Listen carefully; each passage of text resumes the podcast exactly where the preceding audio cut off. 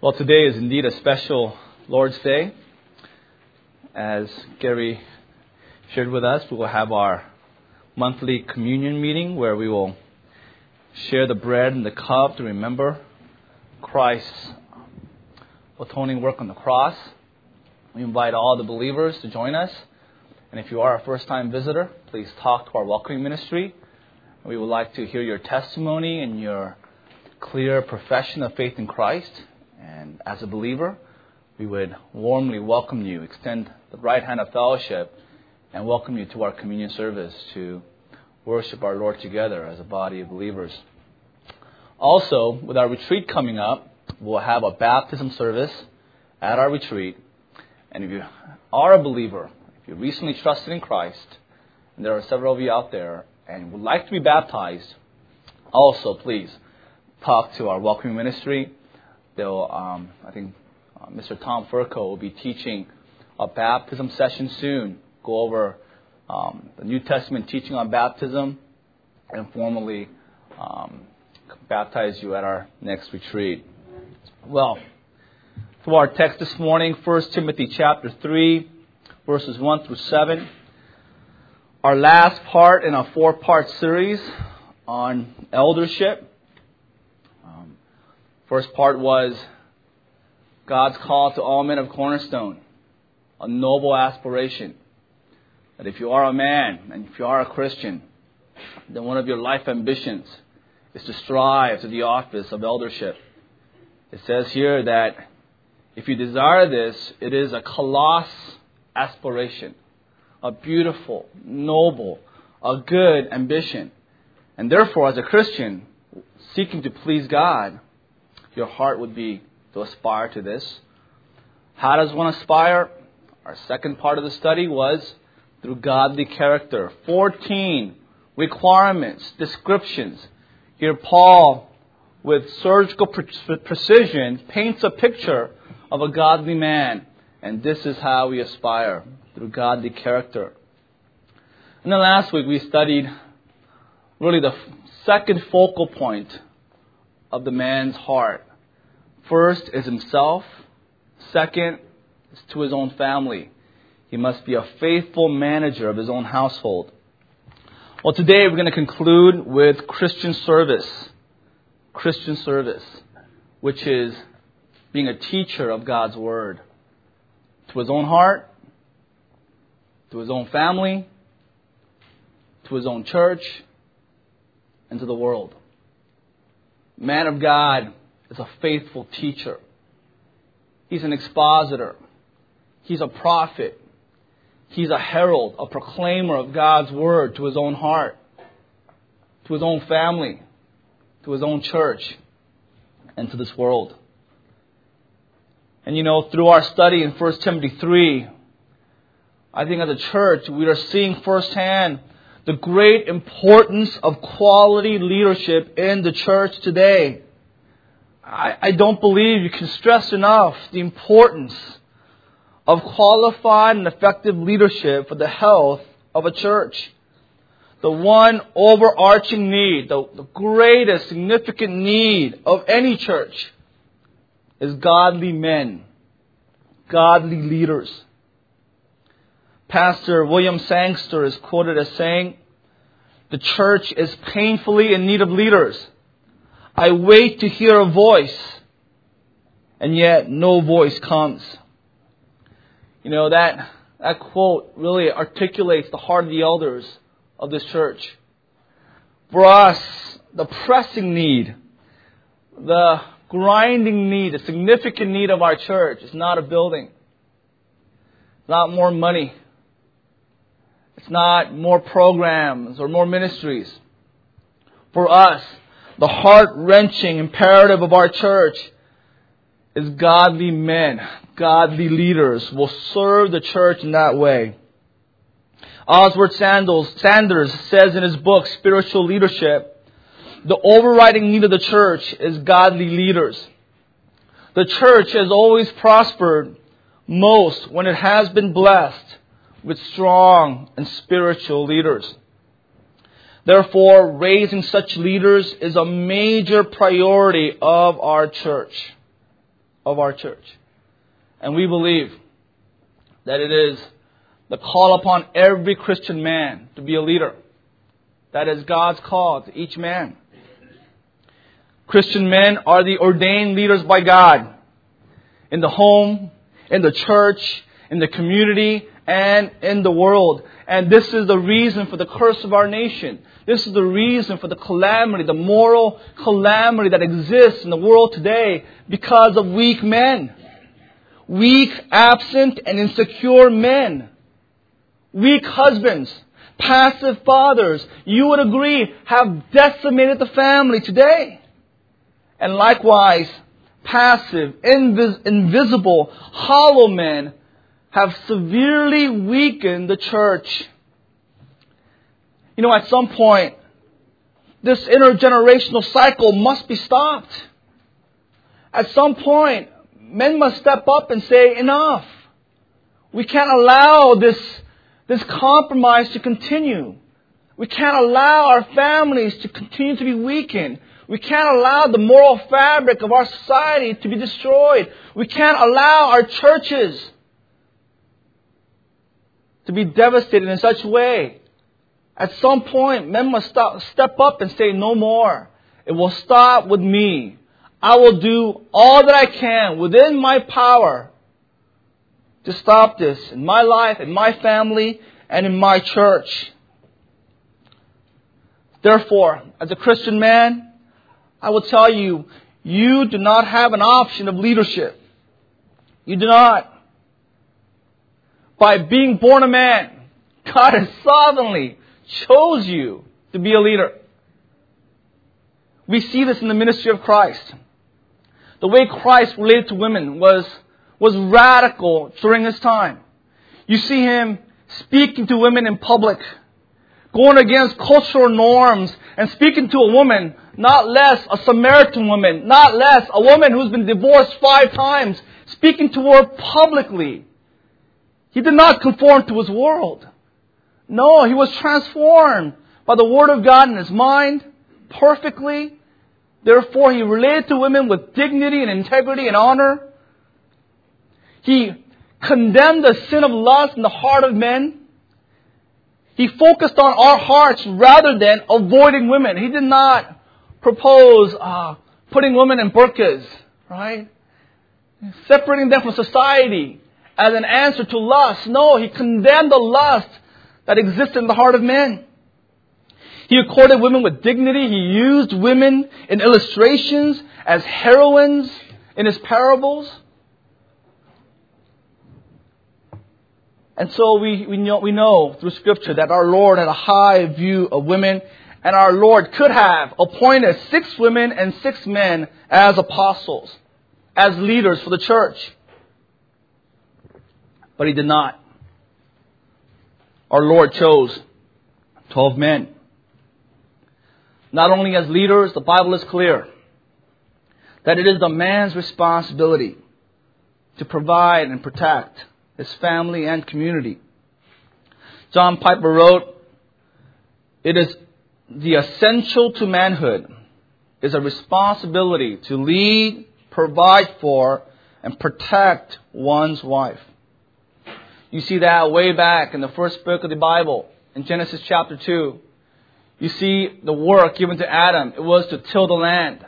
And what was Eve's responsibility? It was to take care of the children. In Proverbs, it esteems the wife, the mother's role in the home.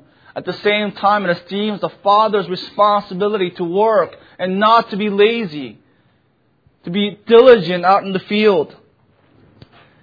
In 1 Timothy 5 8, Paul says, If anyone does not provide for his relatives, and especially for members of his household, he has denied the faith. He is worse than an unbeliever. Through that contextual study, it is clear Paul is speaking about a man. Not if anyone, if any man does not provide for his family, if he does not provide for his relatives, he has denied the Christian faith. In fact, he is worse than an unbeliever. It is better to be a non-Christian who provides for his family than to be a Christian man and not provide for his family. That's Paul's argument. In 1 Timothy 5, 9 through 11, Paul talks about widows in the church and how the church's responsibility is to provide and care for widows. He makes no mention of widowers. If you're a man and your wife passes away, keep working, right? What are you doing? Get back to work. Provide for your life, for your children, for your extended family. But if you are a widow, it's the church's responsibility to care for her. Not only for leadership, not only for provision, but it is the man's responsibility to protect. Joshua 1:14 declares it clearly that it is men who are to go off to war. The Old Testament considers it shameful when women go off to war to protect the men. The responsibility of protection is given to the men. Joshua 1:14, your wives, your children, and your livestock stay in the land that Moses gave to you. But all your fighting men, fully armed, must cross over ahead of your brothers. Nehemiah 4:13 Bible says men are to fight for their homes, for their wives and children. It does not say women are to fight for their husbands. Nahum Prophet Nahum 3:13 Prophet declares that it is shameful, it is a disgrace when soldiers are women. He says, Look at your troops. They are all women. The gates of your land are wide open to your enemies. Fire has consumed your city. Nowhere does the Bible call the wives to, to provide, to lead, and protect the family. And I think furthermore, it is evidenced by the internal testimony of our heart. I mean, if you are a man, there is something within you, even from youth, to play with a sword. Right? You don't want to play with Barbie dolls. You don't want to play, you know, with a, with a, you know, plastic kitchen and, and, and I don't know, you know, take care of, change diapers with a doll. I mean, that, that's not innate in men. Innately, you want to take out a sword and, and, and protect someone, protect something. I was reading about the Eisenhower brothers, how the four men, and they just fought all the time, physically, violently, and they grew in their love for one another through physical violence. Uh, that's innate in boys, innate in men. And likewise with women, where their heart gravitates to nurturing, to caring, to helping, to supporting, to, to caring for children, to serving other men, and, and they, they want, they seek security and the protection of men as well. So I think it is clear from Scripture, it's clear from experience that men are the leaders, the protectors, the providers, the God ordained leaders of the family and the church. A question is, will you be a good leader? That's the question. The question is not, are you a leader? The question is, will you be a godly leader or an ungodly leader? Two options. You're only, you're either one or the other. There is no middle ground. Right?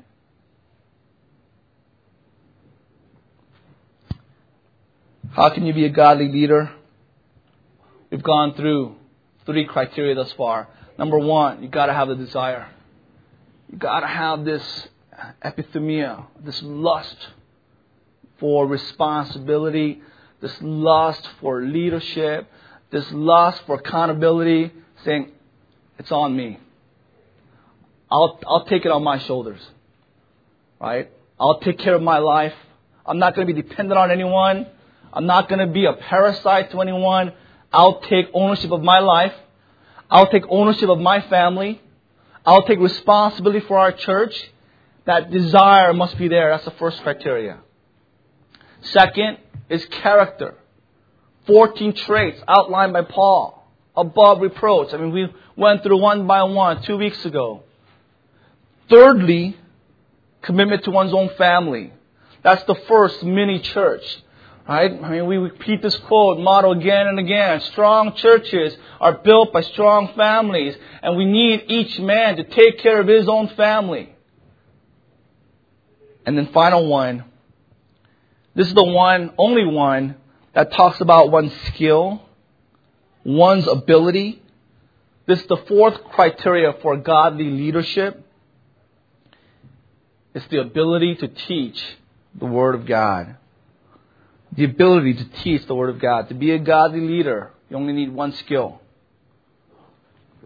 one ability, and that's to be able to teach the Word of God. You don't need to be athletic, athletic. It's not about physical strength not about dynamic personality. It is not having a degree. It's one thing. Only one skill. Look at verse 2 of 1 Timothy 3.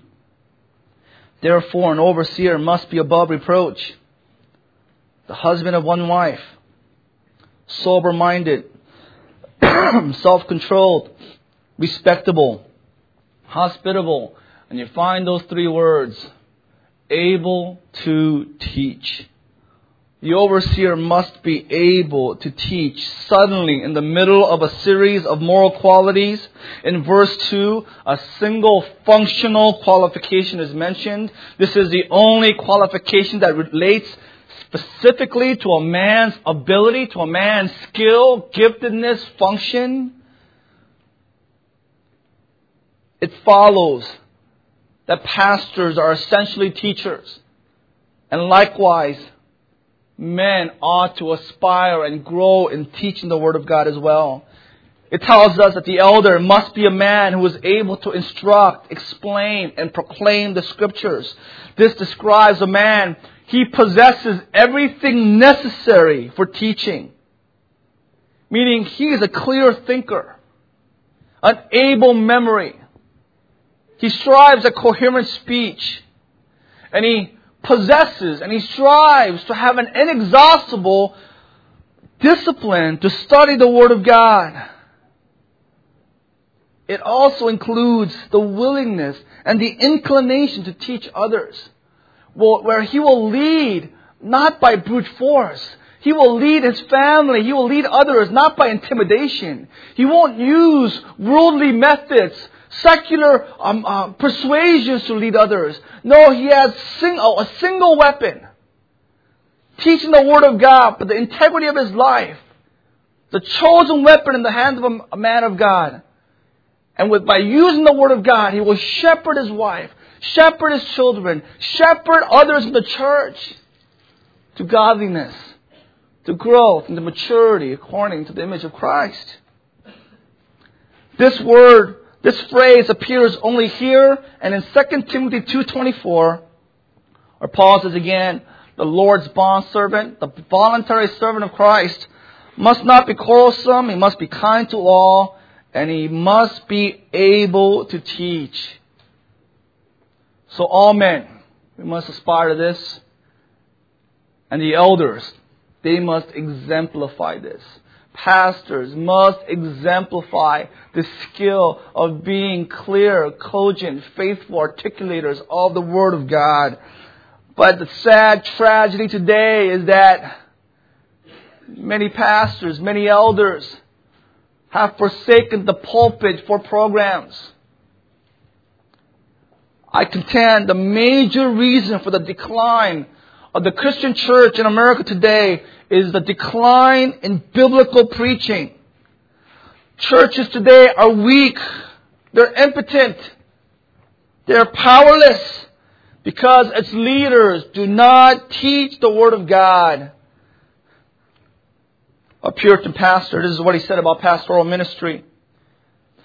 He said pastoral ministry is not simply making social calls. The pastoral work is primarily preaching. We sometimes hear it said of a minister, he is a good pastor, but he cannot preach. That sentence, he says, is self-contradictory. No man can be a man. No man can be a pastor, a godly man who cannot preach. Any more than a man can be a good shepherd who fails to feed his flock. How many times have you heard that? Oh, he's a good pastor, but man, he cannot preach to save his own life. Right? As soon as he opens the Bible, I'm just entering REM sleep, you know? I need to bring a, a what do they call a Bible pillow, right? Leather on one side, padding on the other. As soon as the preacher opens his mouth and kind of lay my head on my padding of my Bible, the sentence is indeed self-contradictory because it goes against the biblical qualification of what it means to be a pastor. Homer Kent says that any man who shows himself incapable of successfully teaching others is not qualified for eldership.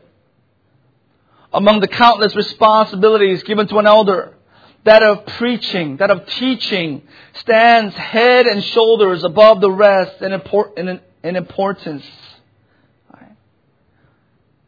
Our Lord is unconcerned about a man's personality. Really, key issue is not his administrative skills, his talents, even his zeal is secondary to this one requirement to be a skillful instructor of the Word of God. man, if you want to lead your own life, if you want to shepherd your own heart well, I mean, our hearts are full of sin, right? Desperately sick. Who can understand it? Jeremiah 17 9.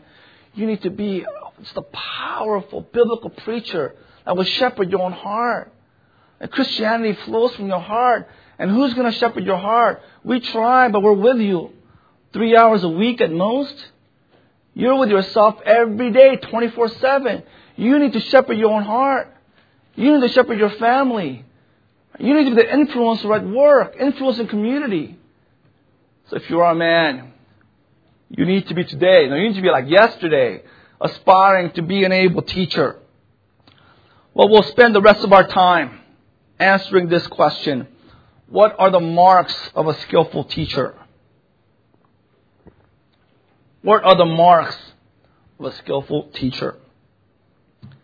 These are marks that all of us are to pursue in our lives, and our focus this morning is our men, but these are marks for, for everyone, for especially for women. We interviewed nine members yesterday, from eight o'clock till noon. I mean, it was great. It was great, but it was intense, right? Nine members, it's back to back to back. Everyone's early. Usually, some people come late, so we have a break time. Bob and I can relax, you know, have some coffee and chat. But they were all just right there, right? So no break for us. We were amazed to find that I think at least three, they were saved by their mom. Who, how'd you get saved? Who taught you the gospel? Who shared with you these, these great truths? Who, who was your greatest spiritual influence? My mom, my mother. Ever since I can remember, my mom. So it's imperative in a family context for the mom to be a skillful teacher. I mean, the focus is men, but it's for every Christian. Right? Four marks. Marks that all of us must pursue. First mark. He must be a man who knows the priority of the teaching ministry. He must be a man who knows the priority, the importance of this teaching ministry. He must be a man who knows that this is his main work. That his main ministry is to preach and teach the Word of God. That as an elder, the heart work is digging the text, having it flushed out in his heart and his life, and to communicate it with passion and boldness to the church. Elder is a man who is first and foremost called to preach the Word of God. You know, many churches have elders, but they behave like they are in some kind of board of directors. They are paper pushers. They sit behind desks and they make decisions that impact the life of the church, but they never once stand behind the pulpit. They don't know what it is like to stand before dying men as a dying man, preaching the Word of God. They don't know the humiliating experience of proclaiming truth and knowing that the Word of God cuts both ways. And that as a sinful man, he falls short behind the standards that he's proclaimed to the church that instant. If an elder is not preaching, if an elder is not teaching, then in my book, he is not an elder. No way. An elder is immersed in the ministry of teaching and preaching, whether in a pulpit whether in a small group, whether one to one, that is his main work. He lives to teach the Word of God, to expound the glorious truths of Scripture. That is his main priority. And we see that emphasis in the life of Paul. Paul said in Romans 1.15, I am obligated. I have a debt I need to repay to all men, Greeks and Jews. That is why I am eager to preach the gospel. 1 Corinthians 1.17, Paul had a clear mission statement. He knew clearly the priority of his, priorities of his life, and he said, For Christ did not send me to baptize. He sent me to preach. 1 Corinthians 9.16, that's why he said, Woe to me! I am, con- I should be condemned. I should be judged if I do not preach the gospel. He did not wait to the end of his life to stress this importance. It was a clear theme, a constant, cogent theme throughout his life. And he makes it clear to the young leaders of Timothy and Titus. He tells Timothy in 1 Timothy 4.11, Timothy, command and teach these things. 1 Timothy 4.3, until I come, devote yourself to preaching and teaching. 1 Timothy 6 2, these are the things you are to teach and urge to them. 2 Timothy 4 2, Timothy, preach the word. Preach the word. Herald the word of God. Prophets have come and they have revealed the word of God. Timothy, now your job is to be a prophet for your generation. Take the word that was spoken and take ownership of it and preach it again. Make it personal. Preach the word in season and out of season. This emphasis is not unique to Paul. It runs throughout the New Testament. Therefore, the first mark of a skillful teacher is that he knows the primacy of the ministry of teaching. And because he knows this, Mark 2, he devotes himself to the hard work of studying Scripture. Second Mark, he devotes himself. He has committed himself to the hard work of studying the Bible. To be a, an able teacher, there is a, there is multitude of preparation work that needs to be done. So, I mean, it's like the whole illustration, right? I mean, you go to an NBA game and everybody plays hard. And the coach says, some like, you know, players are not committed. Well, what do you mean, coach? I saw the same game you did. They're hustling all out. Well, you know, a mark of a committed athlete is not what he does in the court. It's what he does off the court, right? The coach is not everybody plays hard when there's like 20,000 people watching you. If you're broadcast nationwide on Channel 7 on ESPN, if you're going to be posterized on ESPN highlights, I mean, you're going to play hard. No one's you know, um, complacent on, on the game day. But the coach looks at how you practice. The coach looks at your diet. The coach looks at your mindset off the court. And that shows your commitment to the game. Commitment to be an excellent athlete. Well, likewise, an able teacher. I mean, right? The commitment is not, okay, you know, I'll teach on Sundays or I'll lead a small group. The commitment is outside of that commitment. Committing yourself to the hard work of studying the scriptures. In 1979, Billy Graham, speaking to about 600 pastors in London, he said that he had only one regret in his life. If he were to, to do his ministry again, he would change only one thing. And people were startled. They were, they were aghast. What could he possibly mean? He said he would study three times as much as he had done. He would take fewer engagements and he would study more. He said, quote, I've preached too much and I studied too little. Spurgeon said, if he had only five years to minister in the church, he would study for three and preach for two. I would confess the reason we are prone to avoid studying the Bible is because it is by far the most challenging and demanding aspect of ministry. Without question, the incessant discipline of study is a mammoth task. You know, I hope by the end of the sermon, each man will commit to being an able teacher. But I, I want you guys to know what you're committing to. Not a blind commitment, but a sober, calculated commitment. Once you commit to know the Bible, once you commit to being a teacher of the Bible, you have committed yourself to relentless and careful discipline. You have committed yourself to week in and week out, day in and day out, to be a detailed student of the Word of God. Committed to the challenge of interpreting the text, to put that text in the theological context, in the literal context, to exegete in the original languages to read commentaries that explain the text, come to your own conclusion. Have it flushed out in your own life, obedience to it. Find the things in the world to give it its impact and clarity. You have committed to teach that, preach that, articulately and passionately to the people around you. To do that day in and day out, week after week, is a formidable task takes exhausting effort. It takes great amount of sacrifice. And so, because it is so difficult, that is the reason for so many poor sermons in churches today.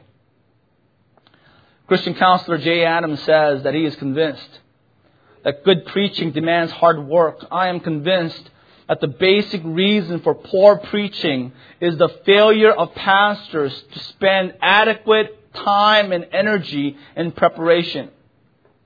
In Q&A, John MacArthur was asked, Pastor John, what do you see as the greatest threat that may undermine a man's ministry in the church? The greatest threat. And his answer was surprising. It was not immorality. It was not love for money or love for power. It wasn't false teaching. His answer was mundane. His answer was laziness. The greatest threat to a man's life, man's ministry, is laziness. He said, quote, Many men do not know how to work hard.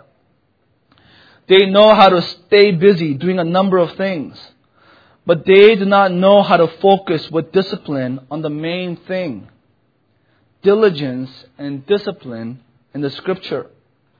The result is often a failure to attend to the priorities in the ministry. A lot of activity happens at a shallow level, but the hard work of intense study of the Word and prayer are often not done well. End quote. So for men, there is no place for laziness in our lives because of our role as leaders because of the commission that God has given us to be able teachers. Studying the scriptures is not about lack of time. It is not because I'm too busy. I lie to myself. It's not. And if you tell yourself that, well, let me give you some news. You're lying to yourself too. it is not about IQ either. It is what Priolo said. It's about DQ, desire quotient. If you desire it, you'll make time for it.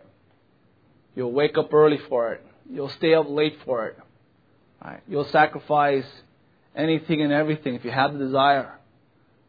Knowledge of Scripture is a matter of DQ. That is a clear mark of a skillful teacher. He has discipline in his skillful, in his study habits. Because he has a high view of the Word of God, he has committed himself to a serious study of Scripture. He says no to many permissible things in this world. He says no to certain hobbies that will take up too much time. He says no to certain entertainment choices because he knows it's not good for his heart. It will distract him. He says no to many activities because he has said a greater yes to the Word of God. Third mark Because he's a student of the Word of God. Number three, he has a deep knowledge and understanding of Scripture. The third mark of a skillful teacher is his deep understanding of the Word of God, deep understanding of doctrine and theology. You know, we don't have to look further than Paul's example to see the standard set for us in this area. Apostle Paul was a man whose mind was saturated with the Word of God. His great intellect was immersed and bathed with the truth of God's Word.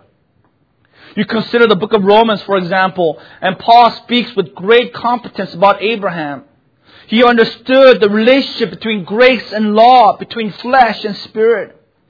In teaching about these grandiose truths, he draws upon the writings of Moses, Hosea, Isaiah, David, demonstrating particular familiarity with Genesis, Exodus, Leviticus, and Deuteronomy. He effortlessly quotes from the Old Testament prophets like Jeremiah, Malachi, Daniel, Ezekiel, and Isaiah. His knowledge and ability to teach God's Word was impeccable. Apostle Paul was a man of one book, and that book was the Bible. He was a master of the Bible, and the Bible in his hands became for him the chosen weapon of God to save the lost and sanctify the saints. John Stott says, It is not enough for a man to skim through a few verses in daily Bible reading, nor to study a passage only when he has to preach from it. No. We must daily soak ourselves in the Word of God. Spurgeon wrote, It is blessed to eat into the very soul of the Bible until at last you come to talk in scriptural language and your spirit is flavored with the words of the Lord so that your blood is bibline and the very essence of the Bible flows from you. His knowledge of the Bible must be comprehensive. D. Martyn Lloyd Jones wrote in Preaching and Preachers, I would say that all preachers must read the Bible in its entirety at least once a year. That should be the minimum of the pastor's reading. Spurgeon begged his church, be masters of one thing. Be masters of your Bible. That is the third mark. Well, what a awesome picture of a godly man he knows this. He knows the importance of the teaching ministry. Therefore, he has committed himself. If I do one thing in life, I'm going to know the Bible. I'm going to study the scriptures. And because of that, he has a growing knowledge and understanding of scripture. He has memorized large portions of the Bible. He has read many Christian uh, uh, thinkers uh, classic Christian books. He knows theo- deep theology. He knows sound doctrine. The final mark. And because of these things, he is a man of courage and conviction. An able teacher is a man of courage and conviction. First of all, courage. He must be a man of strong intestinal fortitude. Must be a man of guts guts of steel.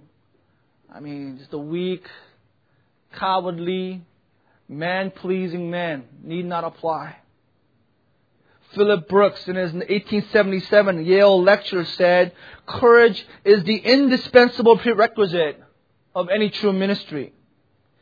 If you are afraid of men and you are a slave to their opinions, go and do something else. Go and make shoes to fit them.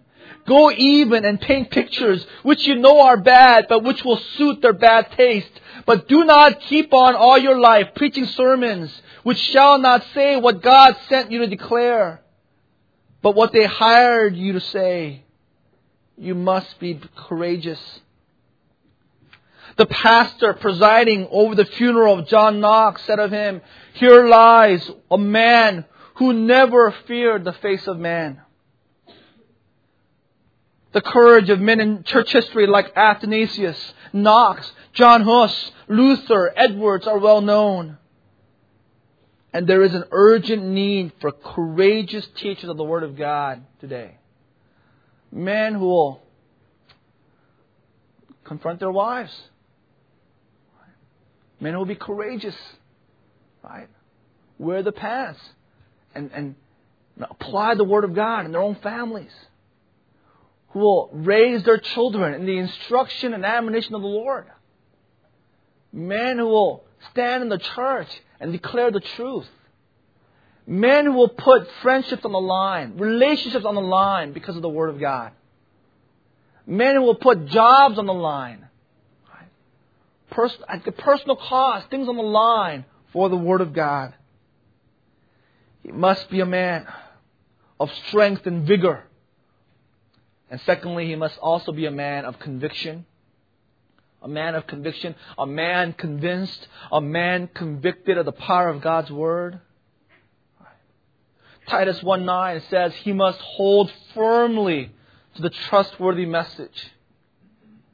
The idea is he must cling to, he must hold tightly to the Word of God.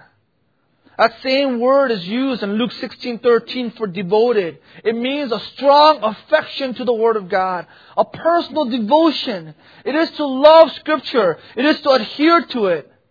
It, it involves a commitment in the deepest level. It is not enough to know scripture. It is not enough to simply agree with doctrine, agree with theology. It means to have a personal zeal, personal passion, a personal conviction of the Word of God. It demands that he must be a man who is deeply committed to the Bible's inspiration, to its inerrancy, its authority, its sufficiency. It is the firm belief that the Word of God alone has the power to save the lost. The Word of God alone has the power to sanctify the saints. It's the conviction that the Word of God contains all the wisdom, all the knowledge, all the understanding that we need to live out our Christian lives.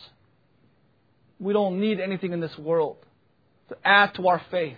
The Word of God is sufficient for us. Luther understood this. And we need to sing this hymn soon, Dale. Right? Mighty Fortress. Come on, brother, we need to sing this. It's that one verse. The Prince of Darkness grim. We tremble not for him. His rage we can endure, for lo, his doom is sure. One little word shall fell him. One little word of God. That's awesome, right? One word of Scripture will cause the demise of our enemy.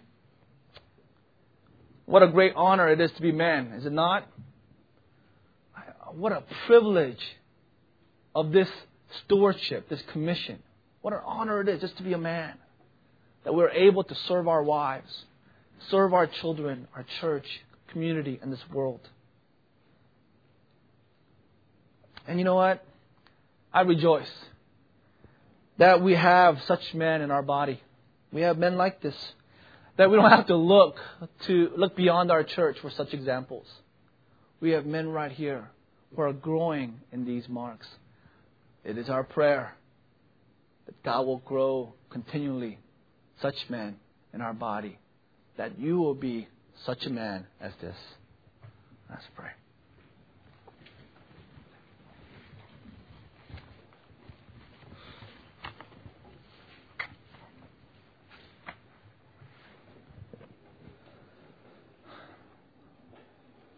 Well, Lord, I don't understand when Christians are bored or Christians uh, immerse themselves in uh, earthly, secular distractions and endeavors when you've given us such a great, life consuming commission to know your word and to teach it to this world, to our families, and to our church.